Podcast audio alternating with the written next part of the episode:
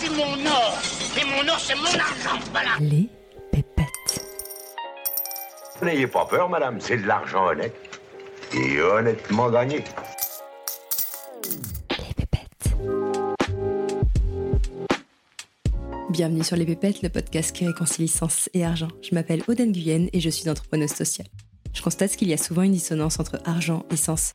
Comme si ça sonnait faux de générer de l'argent en exerçant une activité qui nous passionne et en ayant un impact positif sur la société. J'ai donc décidé de prendre le micro pour donner la parole à celles et ceux qui maîtrisent le sujet et qui peuvent nous offrir un nouvel éclairage sur l'argent et sur le sens qu'on lui donne. Et si après ça vous voulez encore plus de pépettes, retrouvez-moi sur Instagram, les pépettes podcast, où je serai ravie de papoter avec vous et d'approfondir les sujets qu'on aborde ici. il n'y a pas de réponse universelle. Maintenant, on peut quand même donner des grandes règles. Plus on est jeune et moins on a de revenus, plus l'investissement immobilier va être intéressant, sous toute forme. Alors, je ne vais pas discriminer résidence principale, investissement locatif. Je dirais quand on n'a pas de patrimoine constitué, l'immobilier dans le monde entier, c'est son intérêt. On va créer gratuitement du patrimoine. Voilà, si tu parles en langage d'investisseur immobilier d'architecte, je vais investir gratuitement avec l'argent que je n'ai pas, je vais acheter des biens qui vont me rapporter du revenu. C'est l'effet de levier. Pour couper une vie d'investisseur en deux, on va dire que dans la première partie, euh, c'est très intéressant d'investir dans l'immobilier. Je dirais que la gestion de fortune commence au moment où tu as du patrimoine net, où tu as du patrimoine financier qui est constitué. Si par exemple tu hérites d'une somme très importante en début de vie, tu as davantage focalisé tes efforts sur le placement financier, le crédit lombard par exemple. Dans une vie normale, sans énorme héritage, tu vas avoir une première partie plutôt immobilière, les moments où tu n'as pas de patrimoine financier euh, net, et puis petit à petit, au fur et à mesure des remboursements, tu accumules du patrimoine net. La gestion de fortune va être la suite logique. En fait, tu vas continuer l'effet de levier du crédit pour aller dans les idées reçues, euh, mais qui se vérifient, évidemment, plus tu gagnes en âge, moins les banques te prêtent, moins c'est avantageux, ne serait-ce que les, assurances euh, sur la santé, assurance décès, tu vas contrebalancer ça avec le crédit lombard. Voilà comment on peut couper une vie d'investisseur en deux. Maintenant, rien n'empêche de cumuler les deux. Hein. Ce que je te dis n'est pas exclusif. On peut faire de l'investissement immobilier alors qu'on a du patrimoine financier. Maintenant, c'est intéressant, justement, dans le monde réel, c'est une position que j'ai.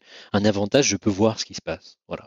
Concrètement, quand quelqu'un a du patrimoine financier, quand il est en gestion de fortune, il a moins envie d'investir dans l'immobilier locatif, euh, dans sa résidence principale aussi. Et ça, c'est aussi une surprise. Tu as beaucoup d'investisseurs immobiliers. Alors, ça dépend, euh, l'âge dépend de, l'âge à laquelle ils ont, auquel ils ont commencé. Ça peut être 40, 50 ans. Ils ont une famille, ils ont des enfants, ça leur prend trop de temps. Et c'est euh, souvent ce qui fait qu'ils ne reviennent pas à l'investissement immobilier. Quand ils ont fait ce qu'ils avaient à faire, quand ils ont un certain nombre de biens, en général, ils font le constat que ça leur prend trop de temps, de charge mentale.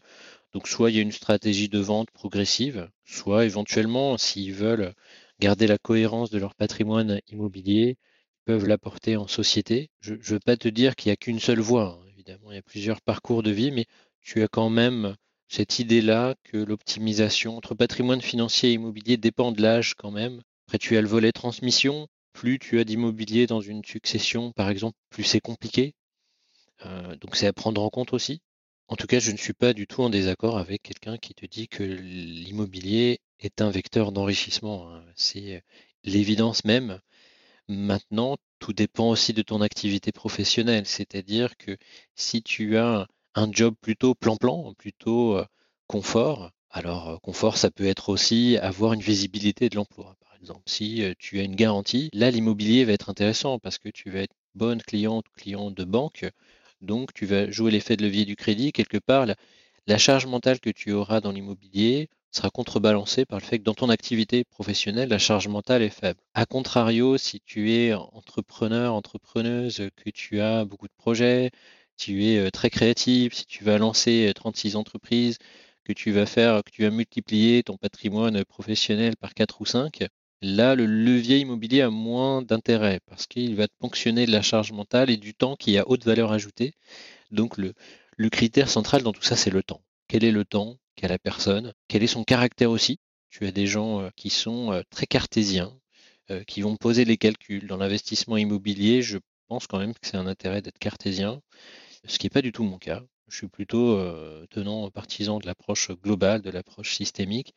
Euh, donc c'est aussi pour ça que je ne me porte pas spécialement vers l'immobilier, parce que j'ai pas de calculette dans la tête. J'ai une idée des grands ensembles, hein, mais euh, il faut tout regarder. C'est-à-dire que pour les investisseurs immobiliers, il faut être bricoleur, il faut connaître les prix des artisans. si on refait telle pièce, il faut connaître les prix du marché. Il faut se mouiller. Il faut aller sur le terrain pour voir. J'ai l'impression que de manière générale, un CGP, un conseiller en gestion de patrimoine, a toujours plus davantage un, un biais financier plutôt qu'un biais immobilier. Il a toujours tendance à nous conseiller de placer notre argent sur une assurance vie plutôt que euh, de faire un investissement locatif. Est-ce qui se rémunère euh, davantage sur l'assurance vie? Quelle est la, la, raison, selon toi, derrière ça? Alors, j'ai connu beaucoup de conseillers en gestion de patrimoine qui passaient leur temps à vendre du Pinel, à vendre de l'immobilier. Au-delà du Pinel.